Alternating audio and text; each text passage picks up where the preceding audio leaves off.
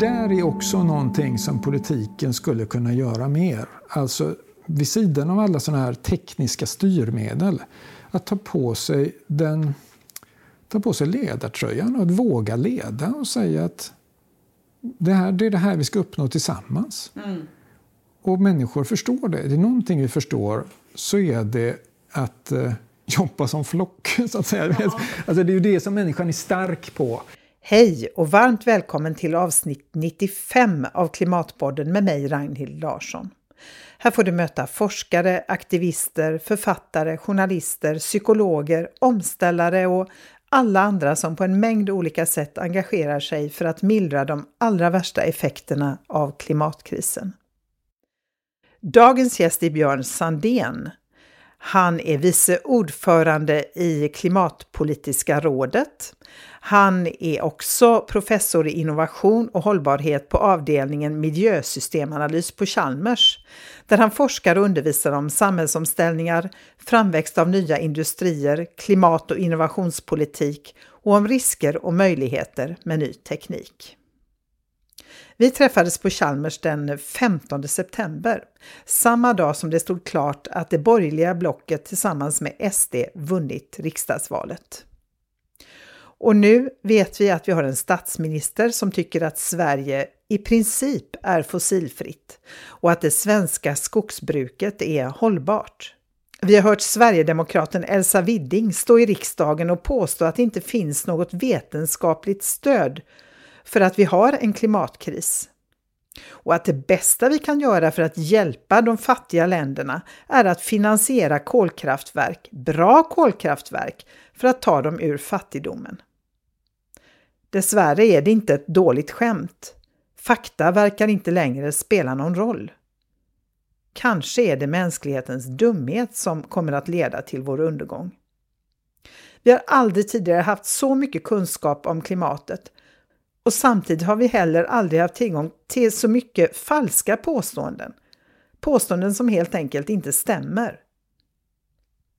Det blir allt mer uppenbart att de som regerar nu kommer att förvärra klimatkrisen på ett helt oförlåtligt sätt. Och det finns mängder av lösningar, vilket inte minst Björn Sandén pratar om i det här avsnittet av Klimatpodden. Men istället väljer politikerna att ta till åtgärder som eskalerar klimatkrisen. Vi måste helt enkelt inse att det är upp till oss nu att göra allt vi förmår för att hindra klimatkrisens allra värsta effekter, för att ge våra barn och kommande generationer en planet där det går att leva. Och ska det hända måste alla goda krafter helt enkelt samarbeta. En och en är vi chanslösa. Min förhoppning är förstås att Klimatpodden ska ge dig kunskap och kraft och inspiration att agera. Jag är så oändligt tacksam för alla kloka gäster jag får möta här och för alla er som lyssnar och hör av er. Det ger mig en strimma av hopp i dessa mörka tider. Klimatpodden är ju helt reklamfri. Så om du vill stötta arbetet med att göra Klimatpodden så är du väldigt välkommen att sätta in en valfri summa, stor eller liten, på Klimatpoddens eget swishkonto 123 396 2974.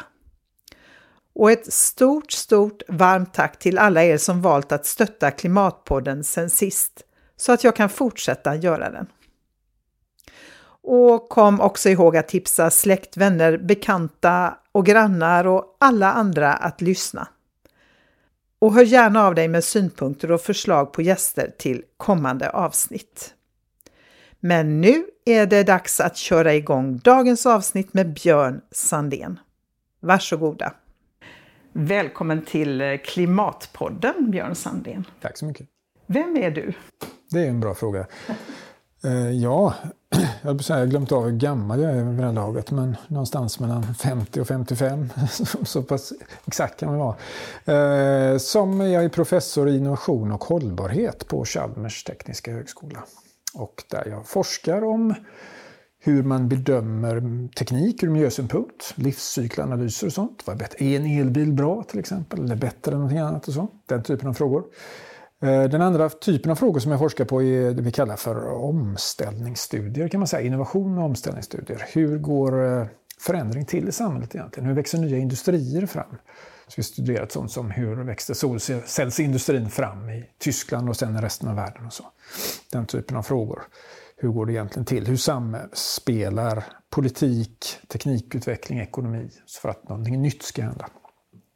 Eh, så, det är det. Och sen så undervisar jag om, om sådana frågor. Jag försöker eh, ogillar att begränsa mig så jag utvecklar en ny kurs som heter Samhället som system. Som jag får prata om en hel del olika saker. Men jag har också en kurs som är mer just om det här med teknikförändring och så. Sen gör jag väl lite andra saker. Eh, akademiker är ju sällan inlåsta i el elfenbenstorn, så är det ju. Utan vi samverkar på olika sätt i samhället. Ett par, jag är ju engagerad eh, sen ett ett och ett halvt år tillbaka sitter jag i Klimatpolitiska rådet. Där vår uppgift är att granska regeringens klimatpolitik, eller egentligen kanske man ska säga den samlade politiken som även numera bör kanske innefatta riksdagen också, därför att det är alltid att regeringen har all makt. Eh, eh, som är en del av klimatlagen. Vi kanske kommer in på det mm, sen. Mm, det Men så sitter jag också i ett forskarråd för klimat i Västra Götalandsregionen. Mm, mm. Det ska vi också återkomma mm. till.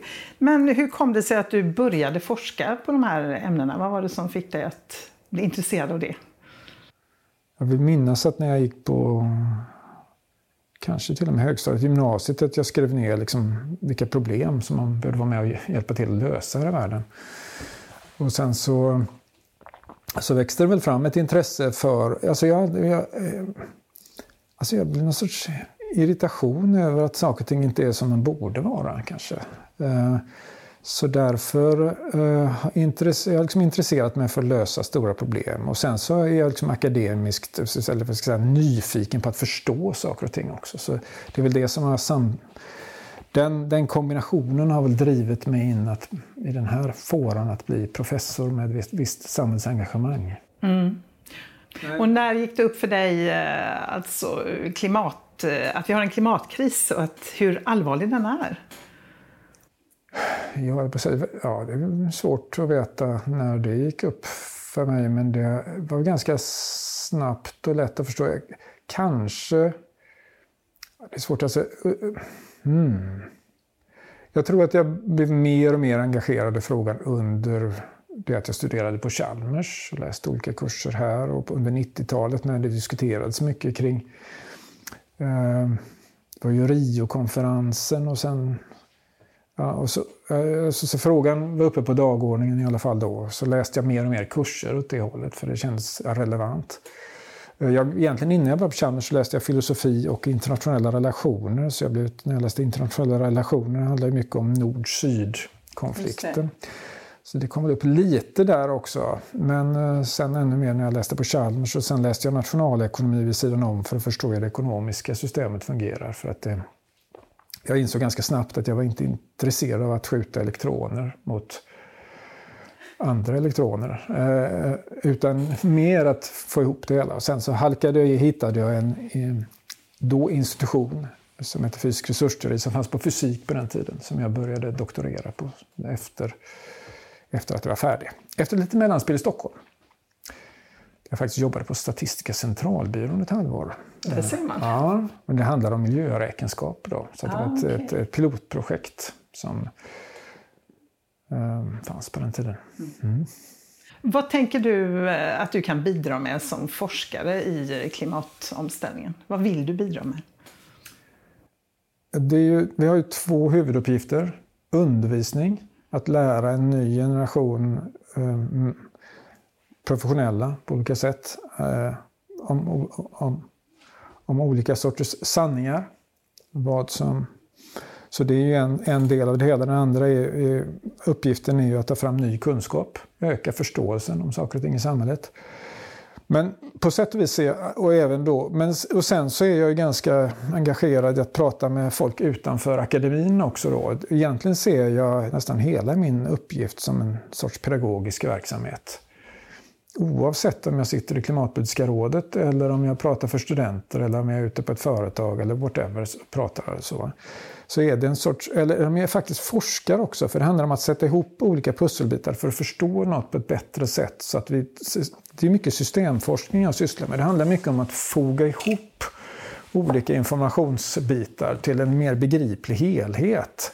Och det blir ju en del av det här att begripliggöra världen på ett sätt och omsätta det i, i mänskliga system som blir så att de, de ger oss värde och inte förstör för oss. Det är väl så, liksom, på något sätt. Den typen av, och, och, och det är så, generellt sett en sorts pedagogisk verksamhet då, att försöka själv förstå och sen försöka förmedla den förståelsen till så många som möjligt. För att någonting som jag liksom under min karriär har insett att en, också en, en sak som är väldigt viktig är vilka grundläggande tankemodeller man har. För det formar också vilken information man tar in och hur man, vad man gör av den. Mm. Så att, att, att förstå vilka tankemodeller man har, att, att, att eh, undervisa om det och att, att också ge unga människor värdefulla tankemodeller. Det, det ser jag som en uppgift. Eh, vi har ju nyss haft en valrörelse och ett val och det blev klart när vi sitter här så blev resultatet helt fastställt igår. Och jag undrar, alltså varför tror du att klimatkrisen i princip har varit helt osynlig under den här valrörelsen? Varför har det inte seglat upp som liksom den viktigaste frågan? Vilket det ju är. Mm, tycker vi. Tycker vi, ja. Så är det ju. Um, ja, den frågan har jag fått tidigare här. Uh, och det, det ska man väl... Så jag är inte proffs på att säga vilka frågor som kommer upp i en valrörelse. Det enkla skälet är väl att inte tillräckligt många har sett det som valvinnande att prata om det. Eh, och journalisterna har inte sett det som tillräckligt särskiljande på något sätt. Av någon anledning har det inte blivit en brännande fråga, trots denna sommar vi har varit med om. Det har varit allt tydligare vad som händer i världen. Och det, liksom det, insatserna höjs hela tiden men samtidigt så väljer man att prata om annat. Då.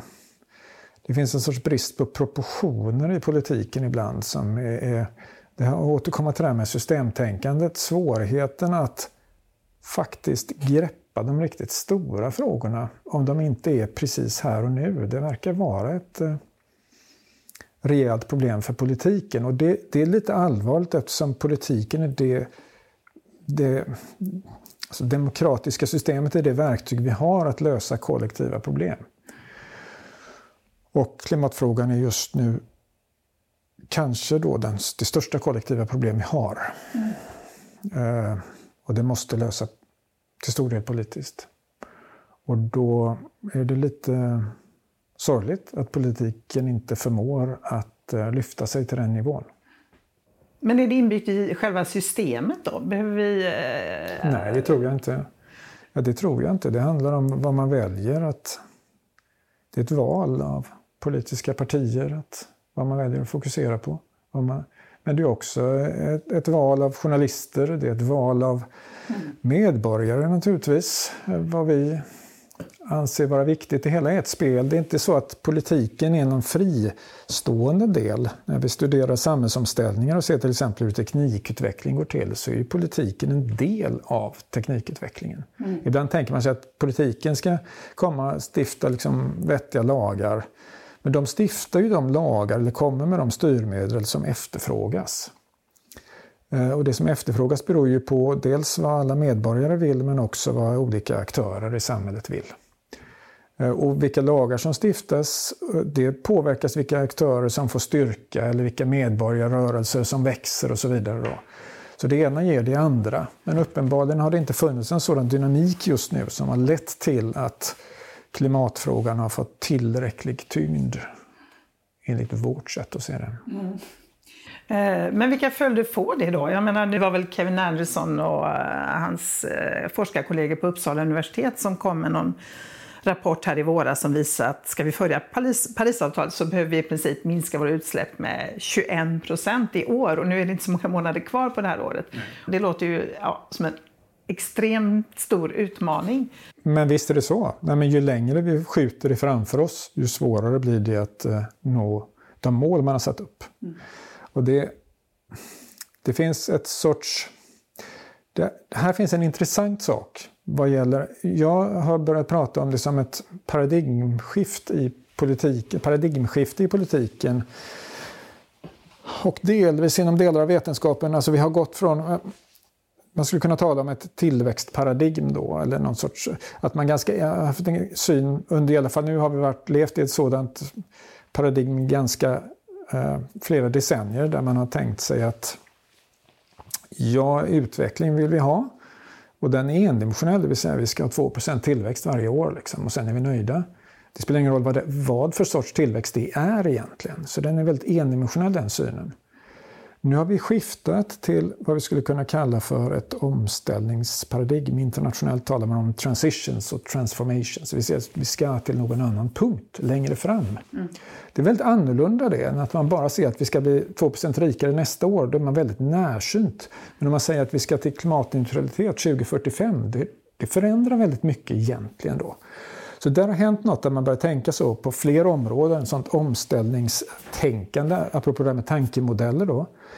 Men man har inte kommit längre, man har inte kommit hela vägen. Därför att om du först har satt det där målet så måste du sen börja fundera på hur, hur ska vi nå det målet. Ja.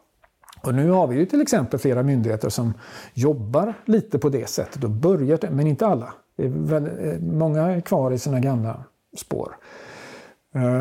Och många företag naturligtvis som tänker så, ja, vi ska dit och det måste investeras i och så. Men, men en del av politiken har inte nått dit än. Man har satt målen, men man har inte börjat tänka så säga, vägen tillbaka. Man har inte gjort sin backcasting. Man har liksom inte gått tillbaka och funderat på vad ska, måste vi göra nu då för att nå dit. Och så alla de här och så bara tänka strategiskt på det sättet. Mm. Så man blir väldigt så här, politiken blir liksom, man har satt långsiktiga mål men man är fortsatt, fortsatt väldigt närsynt. Och många sitter fast i rutiner också kring, ja, kring, kring det gamla sättet att tänka. Liksom, hur uppnår vi 2 tillväxt? Svårt, mm. svårt eh, i år och nästa år. Men liksom, det är det man fortfarande... Men man har inte liksom tagit till sig det här omställningsperspektivet helt, helt och hållet. Men Nej. man är på väg dit kanske. Eh, vad är det som tyder på att man är på väg dit? Att man har satt målet. Ja. Det är liksom en, det är en Det är en första början ja, i alla fall. Ett ja, men, jo, men det är ju så. Vi tar det här klimatpolitiska ramverket då. Det är ju ett väldigt tydligt faktiskt ja. exempel när man också satt att man, man ska komma med... Nu ska ju varje ny regering ska komma med en, en, en klimatplan hur man ska göra eh, närmsta fyraårsperiod. De har nästa år på sig att göra detta och då ska man ju, då ska man ju tänka vad måste göras nu? För att vi ska om fyra år befinna oss, eller fem år befinna oss i ett läge där vi, eh, där vi sen kan ta, göra nästa plan för att nå vidare mot målet. Mm. Och det är inte så många sådana planer kvar till 2045. Nej, verkligen inte. kan ju var och en försöka räkna ut hur många det är. Det kan man, också kan man läsa Klimatpolitiska rådets rapport. ja, och så. Men, och, det, och, och, och, så. så att egentligen så det finns liksom, man börjar, det börjar komma sådana pusselbitar i, i den faktiska konkreta politiken. Då. Men jag tror inte det liksom har slått rot i, i, i alla politiska aktörer. Nej, vad krävs för att det ska slå rot då? Fortsatt arbete av alla mm. möjliga människor mm. som varje dag går till jobbet och eh, försöker tänka. Eh, du är ju vice ordförande i Klimatpolitiska rådet då, som ju granskar regeringens samlade politik för att nå klimatmålen och dessutom föreslår ni åtgärder. Men varför behövs det ett klimatpolitiskt råd? Vilken roll kan ni spela i omställningen? Detta klimatpolitiska rådet var ju då, vad ska vi säga, den tredje, om jag nämnde två delar i, dels är det de klimatpolitiska målen, det finns lite delmål där också, men, men sen finns de här planerna som ska göras och sen finns det klimatpolitiska rådet och det är säga, åtta stycken forskare som eh, professorer från olika områden, väldigt tvärvetenskapligt råd som är satt att granska då. Det finns ett sekretariat också, ett väldigt kompetent sekretariat som sitter och jobbar med detta på heltid. Um, och vi ska ju då granska regeringens förda politik och de planer man har och komma med andra goda inspel kanske. Och varje år så publicerar vi en, en rapport. Mm. I mars kommer den där vi har utvärderat regeringens politik och planer och så har vi en del där vi, ett, en temadel där vi eh, för fram någonting annat vi tycker är, är, är viktigt att lägga på bordet också. Eh, efter covid, eh, coviden till exempel så utvärderas, det var innan min tid i rådet, så utvärderar man hur, eh, hur eh, hur investeringarna, de stora investeringsprogrammen då som lades, i vilken mån de gick i klimatriktning eller motverkade och så. Förra året så tog vi, eh, gjorde vi en ganska omfattande sak där vi tittade på olika omställningsområden som var viktiga och vad som skulle behövas inom dem. Mm. Och vad kan vi göra? Ja, alltså det här är ju jätteintressant. Vad kan man göra? Vad kan du göra när du vaknar på morgonen? Liksom, och så går man upp och sen, vad, vad ska jag göra för nytta idag? Liksom? Vad gör jag mest nytta i alla de här olika rollerna som man har? Mm. Det är väldigt klurigt att veta det. Man skriver någon obskyr teoretisk artikel som tar tio år och som sen kanske några läser i Australien och så får den en jättestor impact där fast det var väldigt svårt att veta från början. Eller också så ut, berättar man någonting på en föreläsning för studenter och några av dem går att göra någonting väldigt viktigt av det. Eller så skriver man någonting i en text där man granskar regeringen och så slår det igenom. Det är svårt alltså att veta. Det är väldigt svårt att veta hur...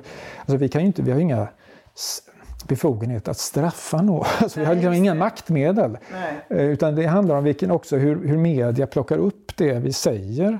Hur tydliga vi är. Sen är det också kanske en sån avvägningsfråga. Hur mycket man ska lägga fokus på att eh, vad ska vi säga, vara kritisk och hur mycket man ska coacha. Mm. Det är svårare, hur mycket man ska utbilda. Mm. Det är ju...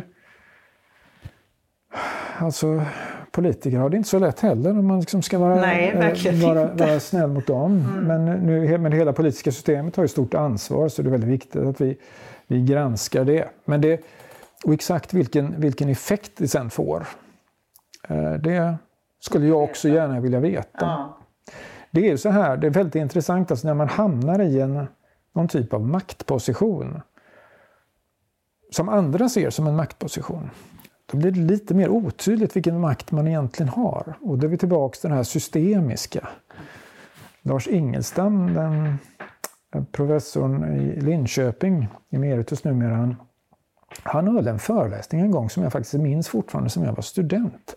Som hette Snopet Mr Bond. Och det, ja, men det, var, och det var en väldigt bra titel. Jag vet inte om han själv minns detta, men han höll på, på det som ett MTS-dagar som vi hade på Chalmers då, Människa, teknik, samhälle. Alla chalmerister var tvungna att en, en dag under hela sin utbildning, eller om det var per år, tänka lite icke-tekniskt. Men Lars Ingestam i alla fall berättade, höll det här föredraget om just systemproblematiken. Att när, när, när Bond har då letat sig fram till upp på det här höga berget och kommer in så ska hitta superskurken. Så är rummet tomt. Det finns ingen där. Liksom. Det finns ingen att hänga ut, det finns ingen att skjuta och så löser man allting och allt blir frid och fröjd. Utan det är, det är en hel del frågor där alla binder upp varandra i en sorts ringdans. Men man också kan möjliggöra för varandra. Det, om, om, vi sätter, om vi kommer med förslag så kanske det kan möjliggöra för politiker att våga göra lite mer. Om politiker vågar göra lite mer, ja då är plötsligt industrin som, som vågar göra lite mer och när de vågar göra lite mer finns det mer tekniska lösningar och då vågar politiken göra lite, ytterligare lite mer. Så det, att få igång den typen av positiv återkoppling som gör att saker och ting snurrar på åt rätt håll. Mm. Det kan ju lika gärna gå åt andra hållet. Va? Eh, hur då menar du? På vilket ja, sätt åt andra hållet?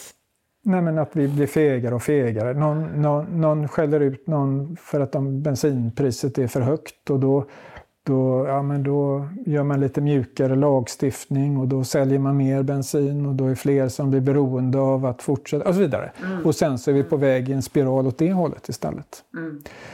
Eh, så det, det är sådana motverkande dynamiska krafter. Mm.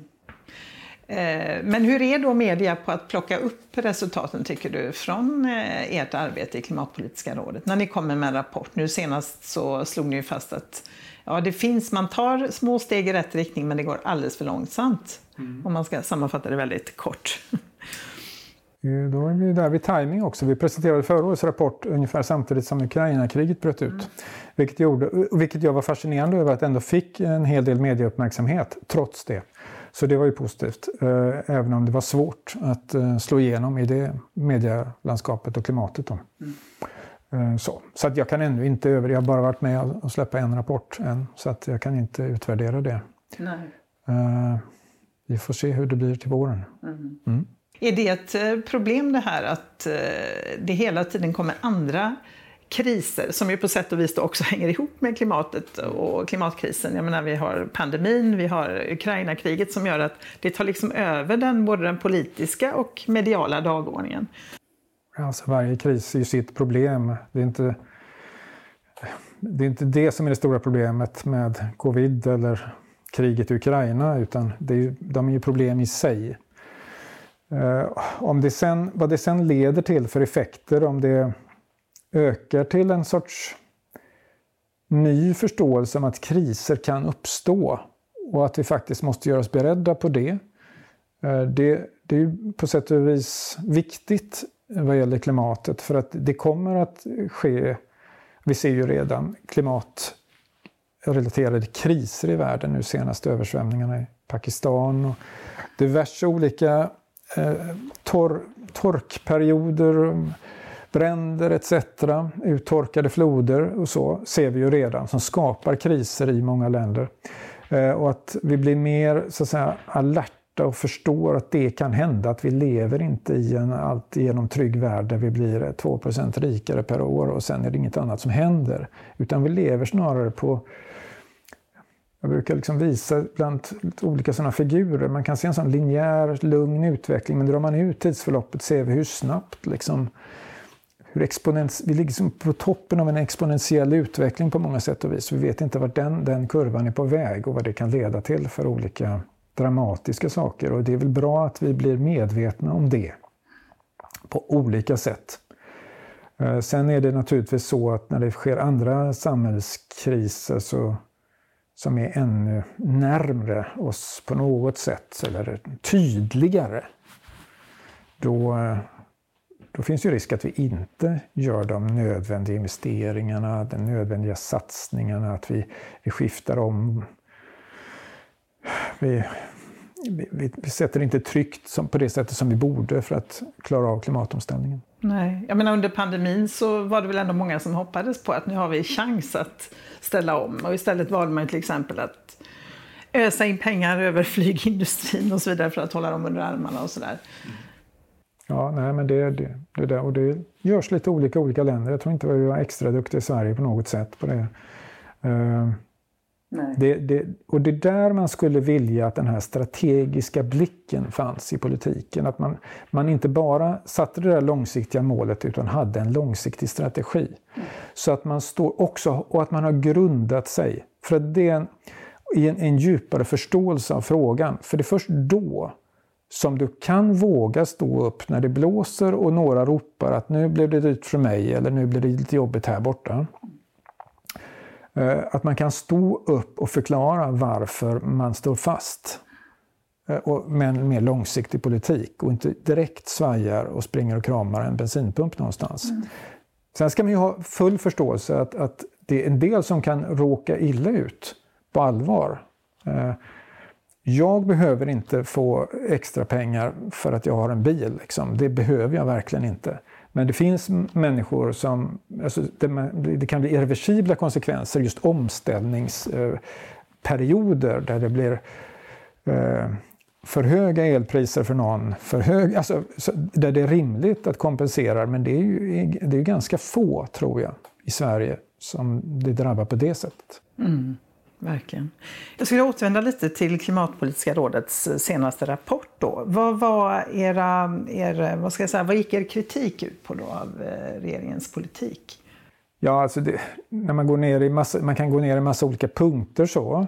En, en kritik är väl att man sa att man skulle göra mer omfattande reformer. Man skulle ju kunna ta ett större grepp och göra mer omfattande skattereformer och sånt som har en tydlig sådan inriktning. Och det har man inte mäktat med. Man har gjort en massa bra saker på olika delar som gör att vi nu till exempel liksom, bonus-malus-systemet för att ta ett tydligt exempel där man ställer om till mer elbilar i, i fordonsflottan och så. Det är bra, men de här större greppen har man inte gjort. Sen en annan sak som vi pekade på som är mer subtil på sätt och vis, eh, men som jag tror är väldigt viktigt. eftersom man tänker ibland lite enkelt kring vad politik är, men och ibland säger man att politiken ska inte läggas i och sånt där. Men om man går in i vilket område som helst i samhället så finns det massor med lagar, regler, bestämmelser, tillåtelser, tillstånd, what not, alltså alla möjliga grejer. Och då är det och planering av olika slag. Och då är det väldigt, väldigt viktigt vad myndigheterna gör. Mm. Vi har ju ett par hundra myndigheter i Sverige som gör massa olika saker.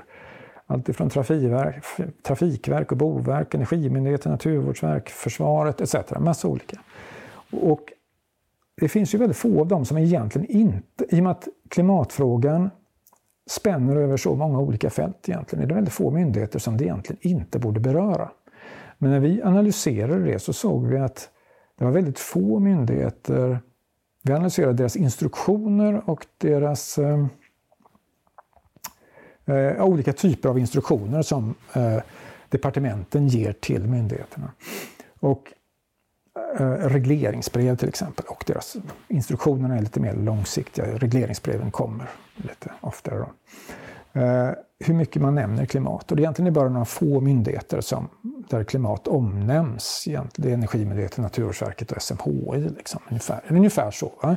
Det har ökat lite, lite mm. fler har fått lite mer. Men, men inte alls på det sättet som man egentligen skulle behöva. Eh, om vi tar ett sånt som försvaret till exempel. Där borde ju egentligen, kan man tycka, lokal, alltså inhemsk produktion av förnybar energi borde egentligen vara en prioritering ur någon sorts eh, eh, beredskaps, som en beredskapsfråga. Men allt som oftast hör man ju att, att försvaret snarare eh, sätter käppar i hjulet för utbyggnaden av förnybar energi. Nu liksom, det, går man in i alla detaljer så kan det finnas skäl till det. Men, men om man får ett strategiskt ansvar för det, ja, då måste man ju börja planera om lite. Trafikverket är en annan sån myndighet mm. som har kritiserats mycket för att man ligger kvar i som gamla spår hur man planerar tillväxt av, av hur man räknar på vad som är samhällsekonomiskt eh, gyn gynnsamt och så effektivt.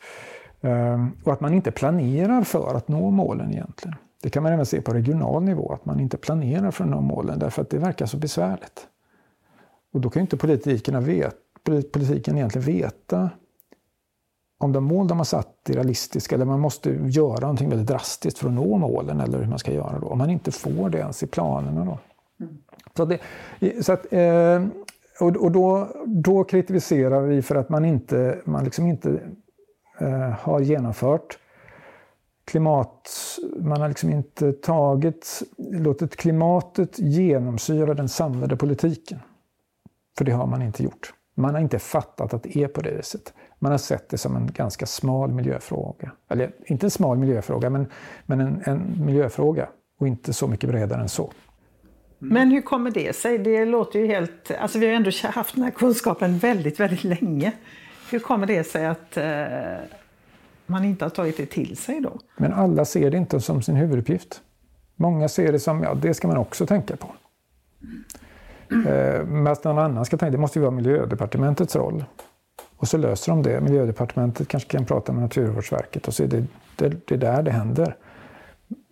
Man, man inser inte omedelbart att det här är en huvudsak för hur vi bygger bostäder, hur vi planerar våra trafiksystem, hur vi försvarar vårt land. Alla de här sakerna som det handlar om. Hur vi, ja, och, så, och så vidare. Mm. Man har inte riktigt, den pengen har uppenbarligen inte trillat ner överallt. Och vad krävs för att den ska göra det då? Ja, att vi fortsätter med våra poddar. Enträget! ja, alltså alla, ju fler, det sker ju samtidigt en ackumulation av både kunskap och människor som förstår och vill. Ja. Det handlar om både kunskap och vilja. Och ju mer det finns människor med kunskap och vilja om de här frågorna överallt i samhället, ju lättare är det att eh, koordinera sig och som jag nämnde tidigare att stötta varandra så att den ene kan göra lite mer hela tiden. Mm. Men om det, den, man, någon möter någon som säger nej men det där det, det, det, är inte vår sak eller det där verkar för jobbigt eller nej det kan vi inte prioritera nu, nu har vi de här sakerna. Ja, så orkar den, då, då slutar den där. Mm. Och så händer inget, så stoppade den i tanken där. Men om den möts istället av men det där är ju bra, det måste vi också ta med oss. Vi tar det vidare och så pratar vi med den också. Och så får man lite snurr på det. Ju mer som inser att detta är någonting vi måste göra här och nu, eh, ja, ju lättare blir det. Mm, mm. Men det är de här, alltså de här snöbollarna som ska rulla och bli tillräckligt stora. Det svåra med klimatfrågan är att det kanske inte går tillräckligt snabbt. Alltså samhällsomvandling är väldigt långsam och trög. Ibland tycker man att det går väldigt snabbt, men då har man kommit över alla de där trösklarna. Då, då, då, när snöbollen är stor och börjar rulla fort, liksom, då händer väldigt mycket fort. Men att nå dit tar lång tid och i detta fallet är det möjligt att vi inte har tid. Vad, vad får dig att känna att eh, det är kört? Du kanske inte känner det, men vad, alltså vad får dig att tvivla på att vi klarar det här? Min dotter sa, en av mina döttrar sa häromdagen till mig att ja, men du brukar alltid vara så optimistisk, men nu säger du att det är lite så. Eh, faktum, alltså det, det, det, som, det som gör att jag känner, alltså det, det är liksom det som sker i naturen parallellt här. Alltså vi vet ju inte, nu kan man diskutera tipping points om man ska använda det begreppet eller inte, men vi vet ju inte vilka processer som egentligen är, är på väg att hända. Det kan, mycket kan redan vara för sent så att säga, men i någon mening så har vi ju redan en uppvärmning och så, men när det blir skenande uppvärmning som vi får svårt att stoppa, eller om det blir en skenande så skenande problem som ackumuleras så att vi inte har möjlighet att så att säga släcka alla bränder om jag talar med både bokstavligt och bildligt samtidigt nästan. Alltså för att om det sker för många katastrofer samtidigt så har man inte, då har vi inte möjlighet att parera för det och då kanske det blir race to the bottom i någon mening att alla försöker se om sitt eget hus så snabbt som möjligt. Alltså man ser ju lite obehagliga tendenser både under pandemin och nu, vad ska vi säga, i elbristens tider eller Putins krigstider att ja, men kan inte vi få lite billigare priser här liksom, så kan de andra lösa det bäst de vill. Det finns ju den typen av tendenser ändå. Mm. Och det, de skulle ju kunna förstärkas. Så att, och det, och det, kan ju också bli en sorts skenande negativ spiral av det. Så det är väl sånt som gör att jag känner mig orolig. Mm. Ja. Mm. Sen finns det saker som gör att jag känner mig positiv också. Och vad är det då? Det måste man ju ha. Alltså det, och det, detta är så svårt när man pratar om de här grejerna. För ibland, så det var som när jag och Christian Azar för många år sedan var och pratade på Volvo. Och efteråt så sa eh, vi pratade med diverse chefer som hade flugits in från olika håll i världen och så var vi där och, och pratade och så efteråt sa mm, ja det var ju trevligt där men ni var lite positiva. Jag hade tänkt att ni skulle inge krismedvetande. så så att det, ibland ska man inge krismedvetande, ibland ska man inge hopp. Jag försöker ofta kombinera det. Jag vet inte om det lyckas. Men, men det, finns, det som ger mig hopp det är utvecklingen på ett antal Dels naturligtvis den här ökande kunskapen om detta och att vi pratar om det överhuvudtaget. Nu klagar vi på att man inte pratar om det i valet. Men vi pratade faktiskt om det i valet. Det var med på debatter. Det har ju funnits, jag menar på 90-talet var det inte med på det. Alltså, alltså det, det har skett en ökning, det måste man vara medveten om. Jo. Ja, nej, men samtidigt är det ju en bland alla andra frågor. Den jo. värderas lika högt som eh, alltså, eh, någon mycket mindre viktig jo, fråga jo. kan jag ju tycka. Det kan man tycka. Men, eh, men så blir det i den typen av, men det är i alla fall på, på agendan på ett annat sätt nu och det är agenda, på agendan globalt på ett helt annat sätt mm. nu. Alltså det här att man, att alla liksom i princip alla, nästan alla länder i världen möts och så diskuterar man de här frågorna och så kommer man med överenskommelser och commitments av olika slag. Att man bara gör det är fascinerande då. Om vi tittar på mänsklighetens historia så är det någonting spännande som händer i det globala samarbetet. Eh, nu läste jag eh, sent som igår att Indien har förtydligat sina mål, hur man ska göra. Så att alla, det, det är många som är med på banan. Mm. Så är det. Det är en sak som är positiv. Den andra saken som är positiv, det är det som jag har jobbat med mest under min karriär, så att säga. Det är att titta på den teknikutvecklingen som sker. Och det som sker inom sol och vind och nu elektromobilitet eh, är, är lovande. Det går ganska fort nu. nu eh, International Energy Agency kom en rapport häromdagen där de sa att sol på vissa håll i världen, solenergi på vissa håll i världen is the cheapest energy ever in history. Eh, och det, och det är en sån sak som, som är fascinerande för mig som har studerat det här i 25 år och, sett, och, och, sagt att så kommer det bli. Och ja. det, det, den potentialen är otroligt stor och det händer nu, har jag sagt, ganska länge då. Det är mycket sådant, vad jag sa? men det kan man ju hålla inne med, men nu sa det ändå. Eh, men ehm, eh, det är liksom helt borta i den liksom svenska... Man ser den, även om det är, det är en sån stor grej som rullar så fort nu eh, globalt, så ser man den inte riktigt i det svenska. Det svenska är ju, det, vi bor ju väldigt nära en, en pool, liksom, vi bor längst upp i utkanten av världen, det får man ju erkänna. Att här är, är ju vind väldigt intressant. Eh, och, eh, så det är ju med. Mm. Mm. Eh, men alltså det finns ju eh, det finns då väldigt många lösningar, det är uppenbart. Det finns jättemånga saker vi skulle kunna göra. Men ändå händer det inte. Jo, men det håller på att hända. Men det ja, men det, långsamt. Ja, eller också händer det så snabbt det kan. Det är alltså vad är långsamt, vad är snabbt? Alltså ta två solceller som jag har studerat som har vuxit med ja, i princip 40 procent per år sedan 1995 i tillväxt. Alltså det, en industri kan nästan inte växa snabbare än så, för det finns hela tiden olika typer av en sån värdekedja som ska byggas ut. Då. Så finns det hela tiden olika typer av flaskhalsar som uppstår temporärt, även om det då är en, en, en teknik som är i, som, där begränsningen, de fysiska begränsningarna är väldigt långt borta. Vi får ju 5000 gånger mer solenergi till jorden varje år jämfört med vad vi använder i fossila bränslen och kärnkraft. Och så. Det vore väldigt bra om fler kände till den siffran. Eh, för man inser då att med, med dagens eh, solenergiteknik så, så kan vi ersätta allt det där. Det är det som ger mig hopp egentligen. Ja. Att det finns en sådan lösning. Eh, men, men, men när du ska väl bygga ut ett sådant system så krävs det att du ska börja producera material, du ska producera celler, du ska producera moduler, du ska producera allting som hör till det, du ska sätta ihop det till system och men lagstiftning ska till som fungerar det, människorna ska vilja ha det och så vidare. Och allt det där för att det ska bli tillräckligt billigt och rätt lagstiftning ska finnas på plats och rätt teknik i alla led och, så här. och det ska kunna säljas från det ena landet till det andra, and what not. Allt sånt. Det tar tid. Och det dyker upp olika typer av flaskhalsar under vägs gång. Just nu tror jag att om du ska försöka beställa ett solcellssystem i Sverige så får du vänta ganska länge. Lång väntetid. Och jag får inte ens, eh, tror jag, sätta upp. De tycker att mitt hus är för, ingår i något sånt bevarandeområde. Så... Ja, det finns massor av sådana saker som, eh, som gör omställningen eh, trög och bromsar in. Då. Mm. Men det går väldigt fort ändå om man tittar på, ren, tittar på statistiken, det som händer. Så att, eh, ja, det gör att det finns hopp. Mm. Och det, det, det, det, roliga med sådana där exponentiella kurvor är också att det är liksom rätt som det är, det är väldigt stora volymer utan att någon riktigt kan se ja. det hända. Ja. Så när du säger att ingenting händer så kan det bero på att du inte tittar på de ställena där det händer. Mm. Det är väl min så att säga, trösterik kommentar till det. Ja. Ja, det enda jag tänker på är att eh, den globala medeltemperaturen fortsätter att öka och vi fortsätter släppa ut väldigt mycket fossila... Ja, ja. Nej, men så är det. Vi har väldigt höga fossila Nej, utsläpp. Men visst, ja, men det är jättemycket som inte händer. Och det, frågan är... Man tar ju inte till drakoniska åtgärder på andra sidan även om man nu... Det här kan man ju tänka sig möjligtvis att eh, kriget i Ukraina hjälper till att mycket snabbare fasa ut. Även om...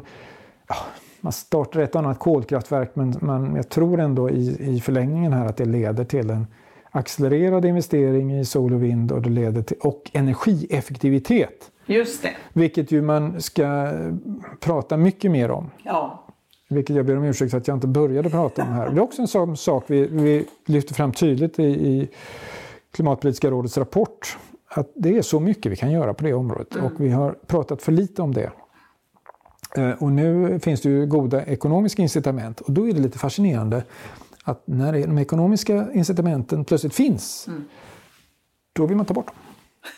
Därför då vill man sänka priset för folk. Va? Det är obegripligt. Ja, det är begripligt när en del får då, eh, en del, en, del, en del som har sköra ekonomier får någonting som man inte riktigt haft förmåga att förutse och så. Mm. Men det är inte begripligt för alla och en var att man ska, och att det, man kan också ha smartare då, om man då vet vad man vill och, och har en strategi kring det, då kan man hjälpa utan att skälpa, mm. tror jag. Mm.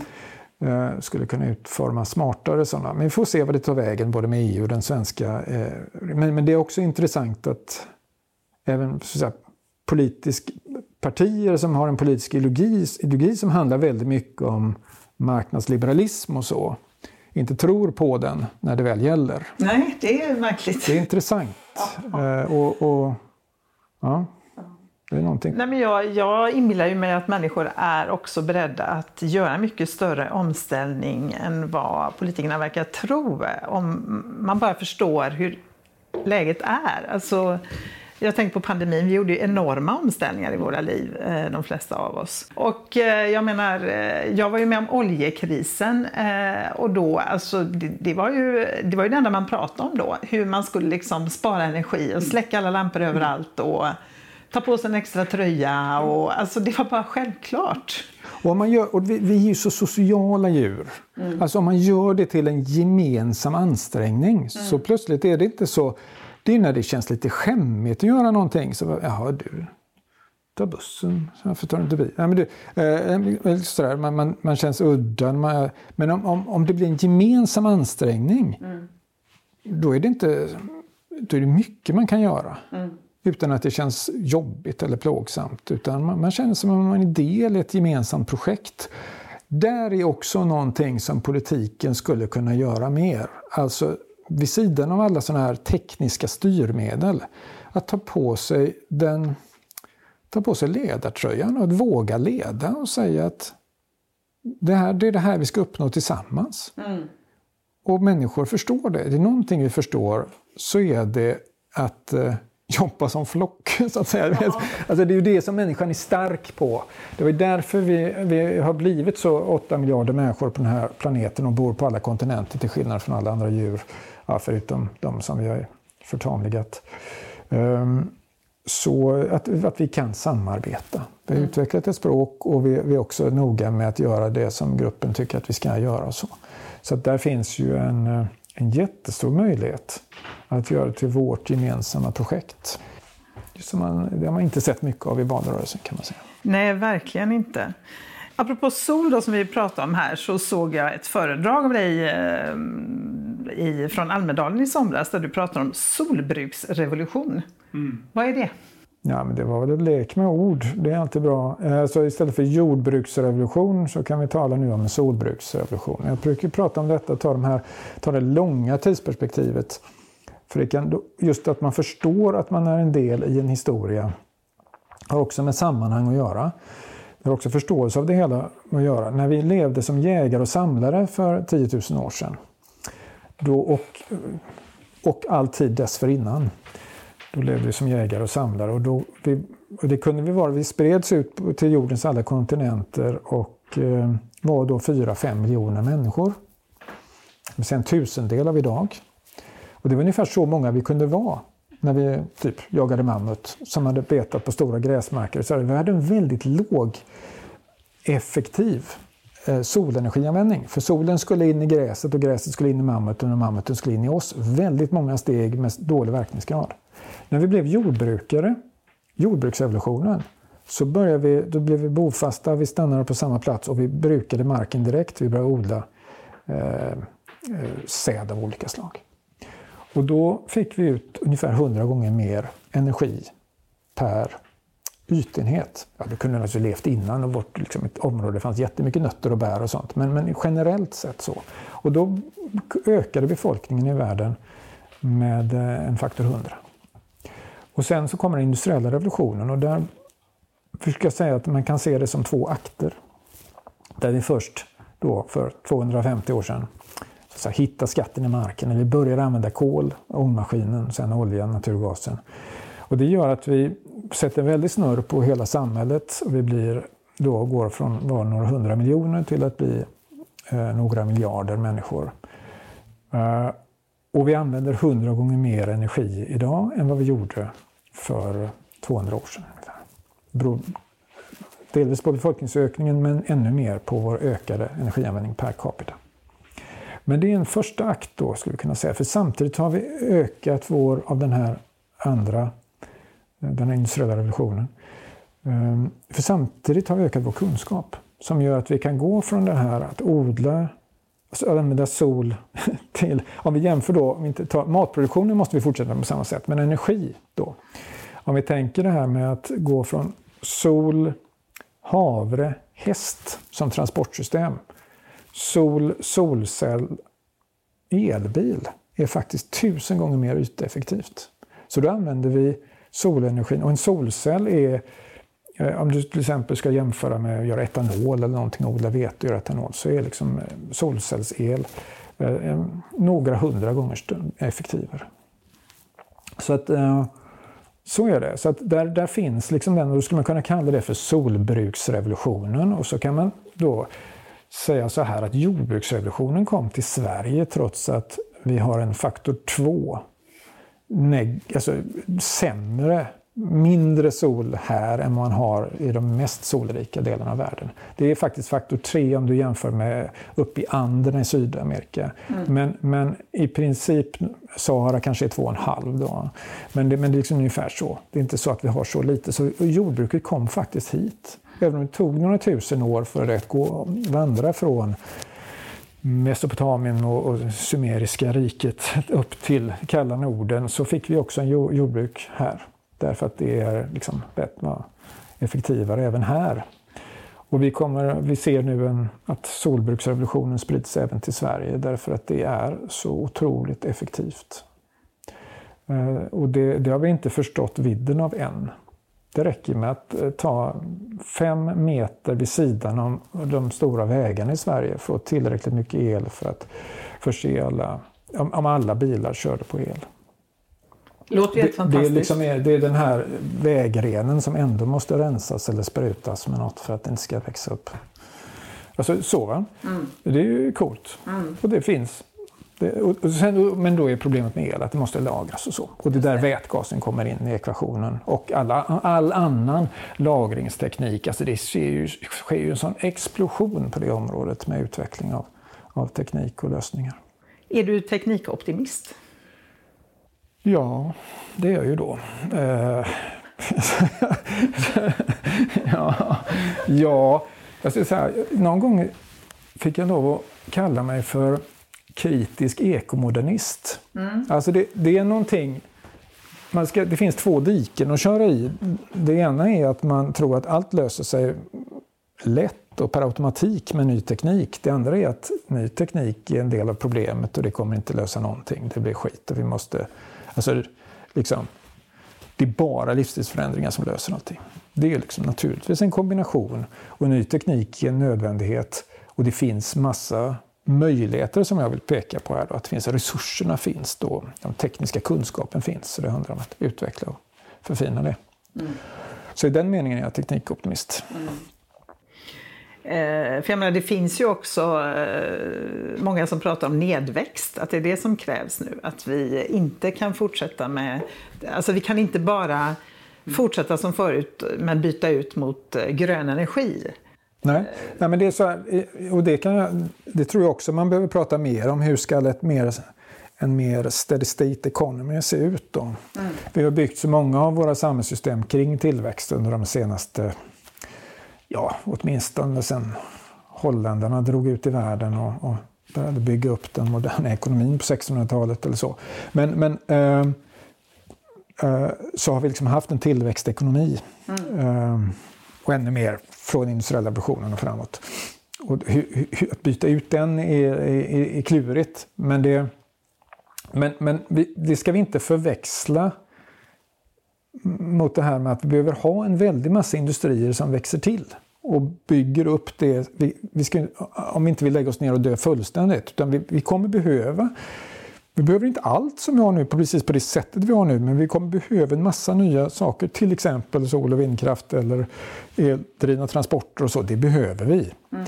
Ehm, behöver och behöver, jag menar, för att leva ungefär som vårt liv. Och det, det, det, är inte omöjligt heller att 10 miljarder människor skulle kunna leva ungefär som du och jag. Men det finns ett inbyggt problem i att det hela tiden skulle bli mer och mer och mer.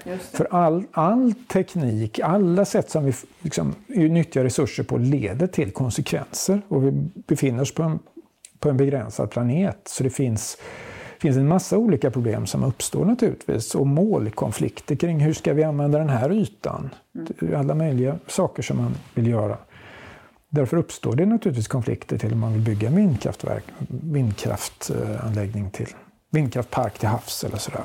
Man skulle kunna göra någonting annat där. Mm. Vi har fiskat där tidigare och så vidare. Mm. Det finns naturligtvis massa sådana konflikter som uppstår så att därför är effektivisering viktigt men också eh, naturligtvis ett, att man begränsar sina anspråk. Och hur den ekonomin riktigt, den anspråksbegränsade ekonomin ser ut i sina tekniska detaljer, det har man inte ens...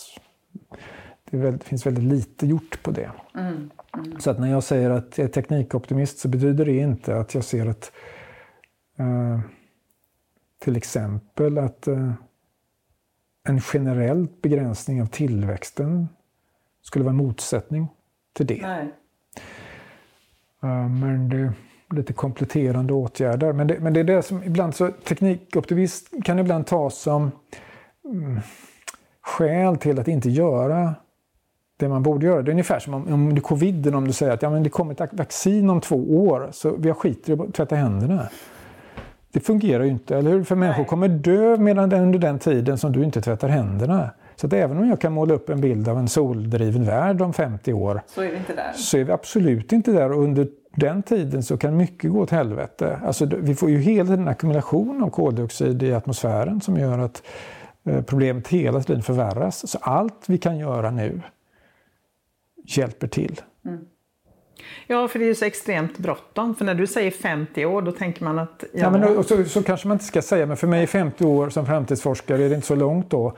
2050 brukar man ofta prata om, men det är ju bara 30 år. Men jag menar, det, det är ett fullt utbyggt. Mm. Alltså en helt annan eh, energiinfrastruktur i hela världen. Det kommer ju naturligtvis ta väldigt lång tid att bygga upp. Mm. Så är det. Så vi behöver göra massa saker parallellt. Mm. Men, men det finns en poäng med att veta att det finns en sådan lösning. För annars så vet inte fasiken om jag hade orkat hålla på med det här. Nej. För då hade det ju bara varit en... Ja, då hade det varit bättre att... Då är det som uh, Roy Scranton uh, säger, som är författare i USA. Han, han har skrivit en bok som heter Dying in Anthropocene. Mm. Så ja, han tycker att man, det är kört så att nu kan vi bara ägna oss åt att meditera och ta hand om varandra ungefär. Ja, just det. Vi kramas på Titanic. Ja. Lite så. Nej, så där är inte jag. Nej. Nej. Utan därför att det finns, det finns en sorts poäng, en risk med den typen av undergångstänkande också. Det är att liksom, det är inte så att allting kommer utplånas på något sätt. Utan det, det, det blir jobbigare eller riktigt jobbigt eller halvjobbigt eller förjävligt. Men det, liksom, det finns en massa grader i det där och det, vi får göra det så att det blir så bra som möjligt. Mm. Tycker du att debatten är för alarmistisk ibland? Att man överdriver? Ja, det, det, är så, det, är så, många som spelar olika roller i den här debatten. Va? Vi, mm. liksom, vi växlar med att vi tycker att det pratas för lite om det. Tycker man att det är för alarmistiskt. Men Alltså det behövs ju att några ropar jättehögt för att eh, liksom påverka och sen finns det andra som tar på sig andra roller och, och försöker klura ut hur ska vi göra då? Och man pratar på olika sätt om detta. Jag tror att det, det är viktigt att förstå att många har olika sätt att jobba med detta. Mm. Och roller att spela. Så att, eh, jag menar, det, det är nog bra att några är alarmistiska. Mm. Men om alla stod och skrek bara så här så skulle ju inget göras. Nej, eller hur? Nej. Eller om alla tänkte att, att eh, det är lika bra att vi sätter oss och mediterar och inte gör någonting åt saken så hade det inte heller blivit så mycket Nej, det är inte så schysst mot kommande generationer kanske. Nej. Jag tänkte vi bara skulle prata lite grann om energifrågan som ju debatterades flitigt i den här eh, eh vad heter, nyligen avslutade valrörelsen. Då. Och då var det ju en del påståenden där som jag tänkte du skulle få kommentera. Mm. Eh, det höga elpriset beror på att vi har lagt ner kärnkraftverk. Stämmer detta? Ja, det, det, det, är så roligt med de här... Nej, jag, jag tänker absolut... Jag tänker ta chansen efter att ha en podd att inte svara så kort som man då ska göra i en sån här politisk det debatt. Inte. Därför att, alltså, så här enkelt. I, om du har en marknadsekonomi och du har utbud och efterfrågan. Tar du bort utbud så bör det leda till Eh, om du har någon sorts rimliga elasticitet alltså, så, så, bör det naturligtvis leda till att priset ökar något. Men det är inte säkert heller, därför att om du tar bort ett visst utbud så kan det göra att någon annan får ett incitament att skapa ett annat utbud. Så att de senaste, hur man, alltså, den, att man har tagit bort kärnkraft i Sverige har också bidragit till den vindkraftsutbyggnad vi har haft. Och det, där vad som, det är väldigt svårt att göra en kontrafaktisk verklighetsbeskrivning. Vad hade hänt om inte? Liksom det, det, det är omöjligt att göra den. Det blir så fånigt då. Eh, så att, svaret är att jag vet faktiskt inte vad priset hade varit. Allt annat lika och du tar bort en produktionsanläggning så det är klart att priset ändras lite. Sen ändras priset av så många andra saker. Just nu är det ju inte... När det är dyrt i Sverige så är det oftast beroende på eh, exporten då, mm. eh, av el till de som är beredda att betala ännu mer på kontinenten för elen. Eh, påstående nummer två då. Vi klarar inte omställningen med enbart kärnkraft. Att vi inte klarar den med mm. enbart kärnkraft? Mm. Nej, eh, ja, alltså det där vi, att klara eller inte klara och vad man får. Här skulle jag vilja, jag skulle vilja att de som tror på kärnkraft skulle måla upp den framtiden. Alltså jag målade upp en sorts solenergiframtid här alldeles nyss. Um, om du jämför de framtiderna så ser de lite olika ut i många olika dimensioner. För att ska vi tänka oss att kärnkraft skulle ersätta alla fossila bränslen i världen så talar vi, och du ska vara, det ska vara SMR som man nu pratar om, små modulära reaktorer till exempel, så behöver vi nog en hundratusen av dem kanske. Och de ska vara utspridda överallt, i alla länder, överallt. Um, och kärnkraften har ju sina säkerhetspolitiska konsekvenser. Då. Om du har 100 000 av dem istället för 500 reaktorer så är det, ja, det, det ställer sina krav. Och du behöver dessutom gå över till en, en, vad som kallas för beridreaktorer så då använder du uranet effektivare därför att den typen av reaktorer som vi använder idag den använder eh, bara uran 235 som är en liten del av det naturliga uranet. Du skulle behöva omvandla uran 238 till plutonium egentligen för att kunna utnyttja den resursen under lång tid. Och de blir eh, ännu vanskligare att bygga och ännu vanskligare att hålla ordning på det säkerhetsmässigt på ett sådant system.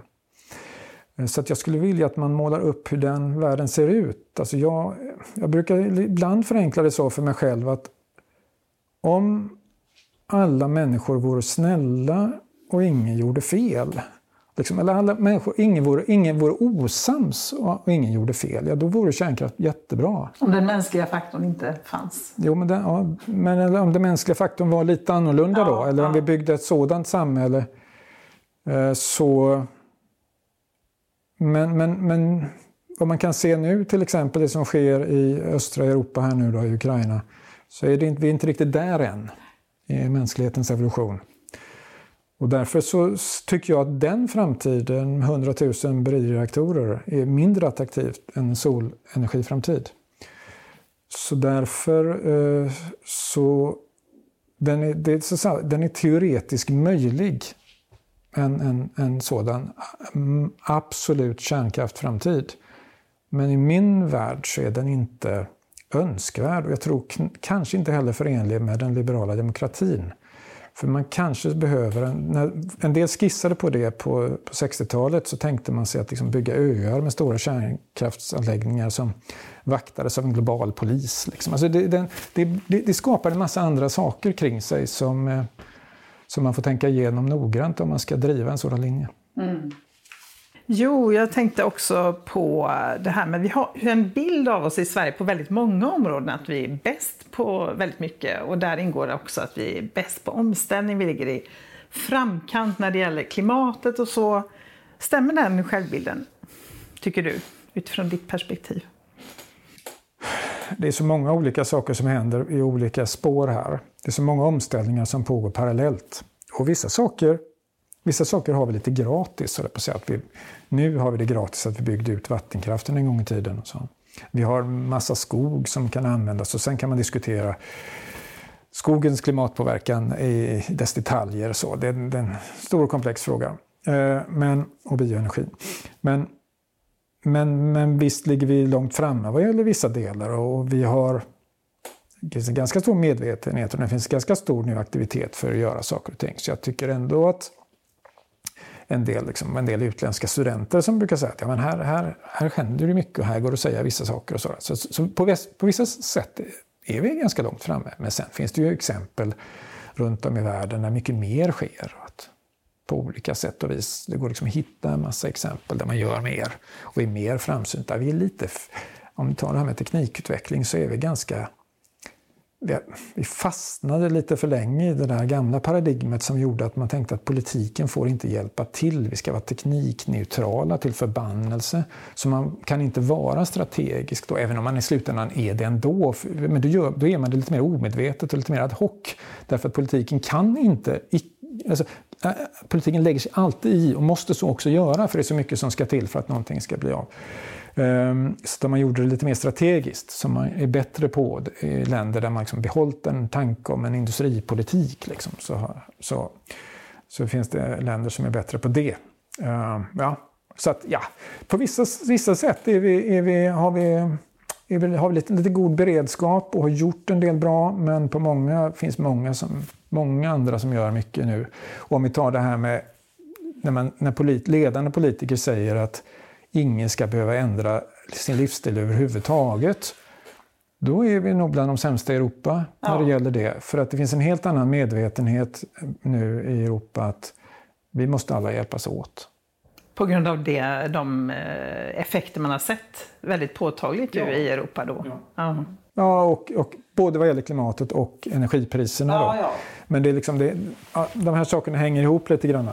På det sättet visar det att vi inte har kommit så långt. Nej, och jag menar, ibland säger ju man ju från visst politiskt håll att men här i Sverige behöver vi ju liksom i stort sett inte ändra någonting eftersom de stora problemen sker någon annanstans, utsläppen sker någon annanstans. Och jag menar, det stämmer ju inte heller riktigt. Vi, vi lever som vi hade fyra jordklot och ligger ja, väl det, i snitt det, på nio ton. Det är väldigt konstigt bara för vi råkar vara ett litet land ja. så ska jag som medborgare i det få ha ett mycket större avtryck än en indier ja, ja. till exempel.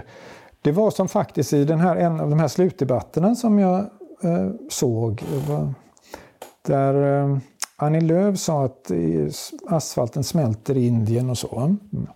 Och Jimmie Åkesson sa att menar du verkligen att om vi höjer priset på diesel och bensin i Sverige så gör det att asfalten inte smälter i Indien?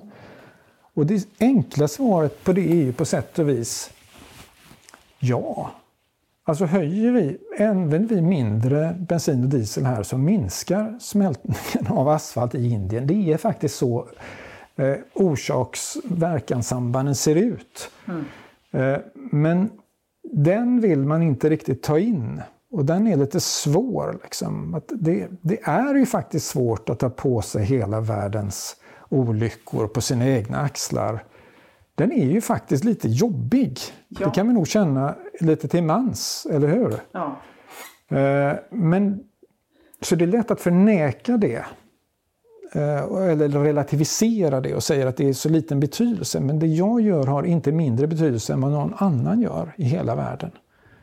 Så att jag är en lika stor och naturligtvis mycket större än de som bor i fattiga länder. Ja. För vi har mycket större avtryck på alla möjliga sätt. Så att, eh, och vårt ansvar är också stort eftersom vi har möjligheten att vi har, ett ekonomiskt utrymme att göra saker och ting. Alltså, vi kan tycka att vi, vi och olika, olika människor i Sverige har också ett olika ekonomiskt utrymme naturligtvis att göra saker och ting. Men ju större, ju större ekonomiskt utrymme man själv har, ju större makt har man att göra någonting åt det. Också. Mm. Så att, eh, ja, både större avtryck och större makt att uh, göra något. Mm. Och så tänker jag att det gäller väl att se också vilka som står för de stora utsläppen. För det har ju samtidigt funnits en, eh, vad ska man säga, en, en vilja, inte minst från fossilindustrin, att lägga ansvaret på oss som individer, att man ska mäta sitt koldioxidavtryck. Och det är ju inget fel med att göra det. Jag tänker alla får väl göra allt de kan.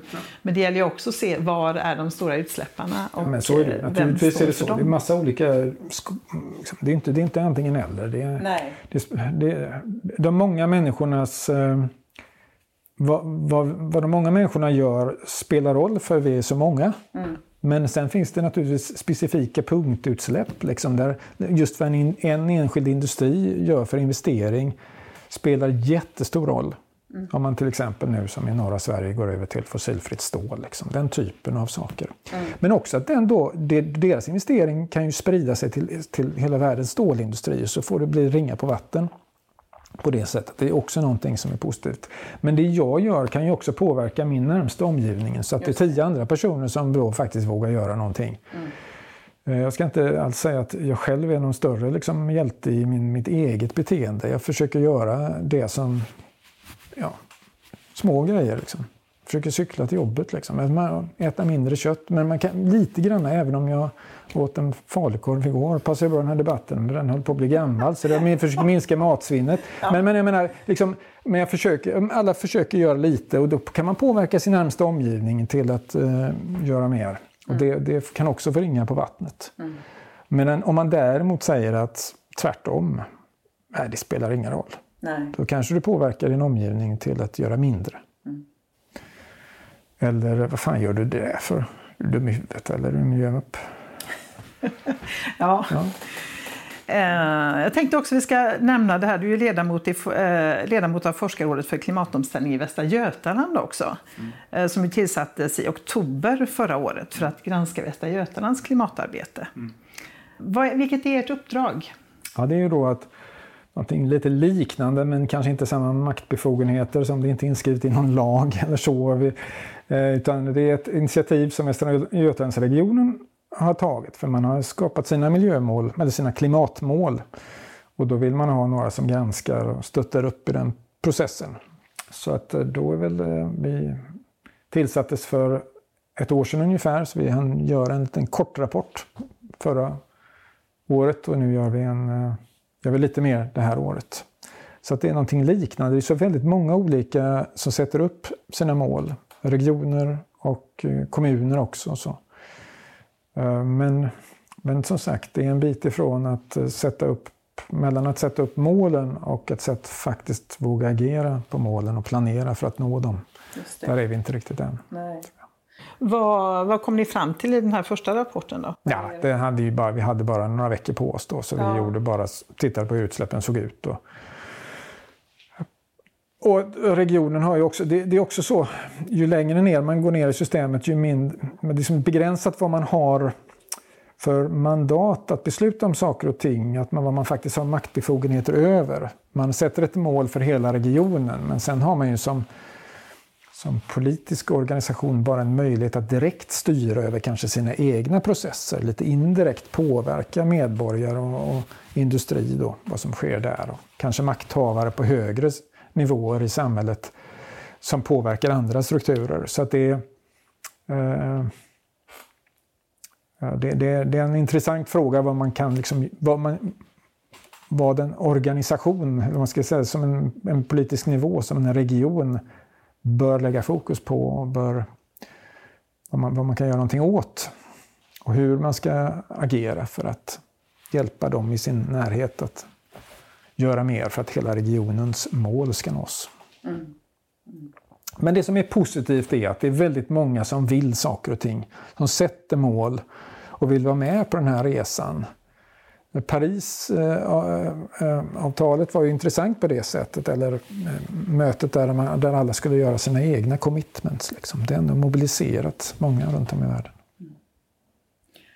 Till sist undrar jag, det är ju många som lyssnar på Klimatpodden som undrar, vad kan jag göra som eh, lyssnar på detta och, ja, för att bäst bidra till en omställning? Har du några bra tips? Nej, jag har inte bättre tips än vad någon annan har kommit med under alla år. Det är samma sak. Va? Så att man, man ska verka som medborgare, att göra sin röst hörd. Eh, man ska verka som medborgare när man pratar med andra. Man, kan ju, man ska verka som konsument.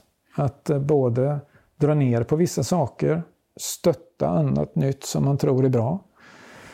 Eh, efter den förmåga och utrymme man själv har i sin egen ekonomi. Ehm, så att ehm, påverka politiken då som medborgare och påverka ekonomin som konsument. Eller möjligtvis också som producent, alltså, vi har ju massa olika roller. Som människa är man ju väldigt många saker och de flesta jobbar ju också någonstans. Och där kan man också verka för att påverka. Um, så att alla kan... Alltså istället för att vända på stenarna kan man också få stenarna att börja rulla. Så att man kan liksom, eller snöbollar då, så att man faktiskt är med och knuffar överallt där man kan och orkar för stunden. Och hjälper hjälper andra att orka mer. För det är ju så vi kan eh, skapa förändring, genom att vi stöttar varandra. Den ene gör, ett, gör någonting som den andra kan ta vid och göra mer av och så kan det bli ringa på vattnet. Eh, och så kan utvecklingen gå fortare. Och så blir det plötsligt ganska lätt att göra rätt när man väl når över vissa pucklar. Mm. Mm. Vad ger dig kraft och eh, energi att hålla på med det här? Mm.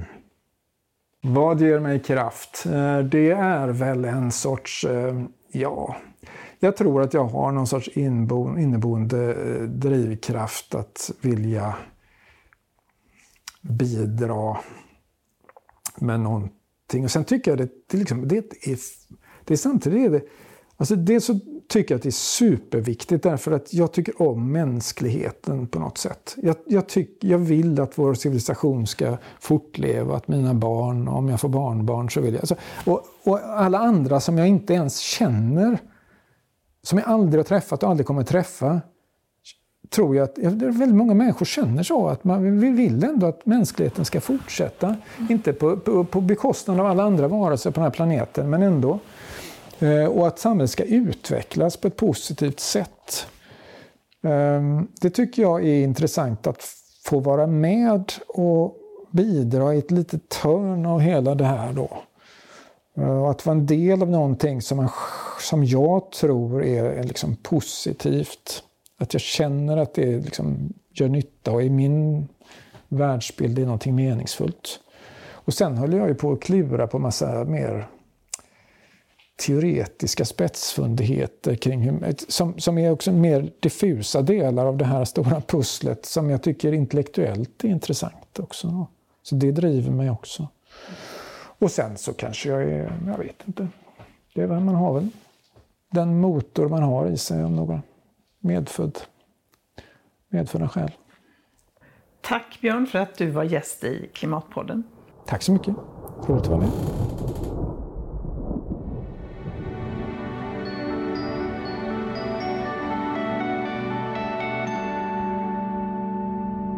Du har lyssnat på Klimatpodden som produceras av Konvoj Produktion. Du hittar mer information om Klimatpodden och dagens avsnitt på hemsidan klimatpodden.se. Och Klimatpodden finns på alla ställen där poddar finns och du kan följa podden på Twitter och Facebook. Om du vill stötta arbetet med podden är du varmt välkommen att swisha valfri summa till 123 396 2974.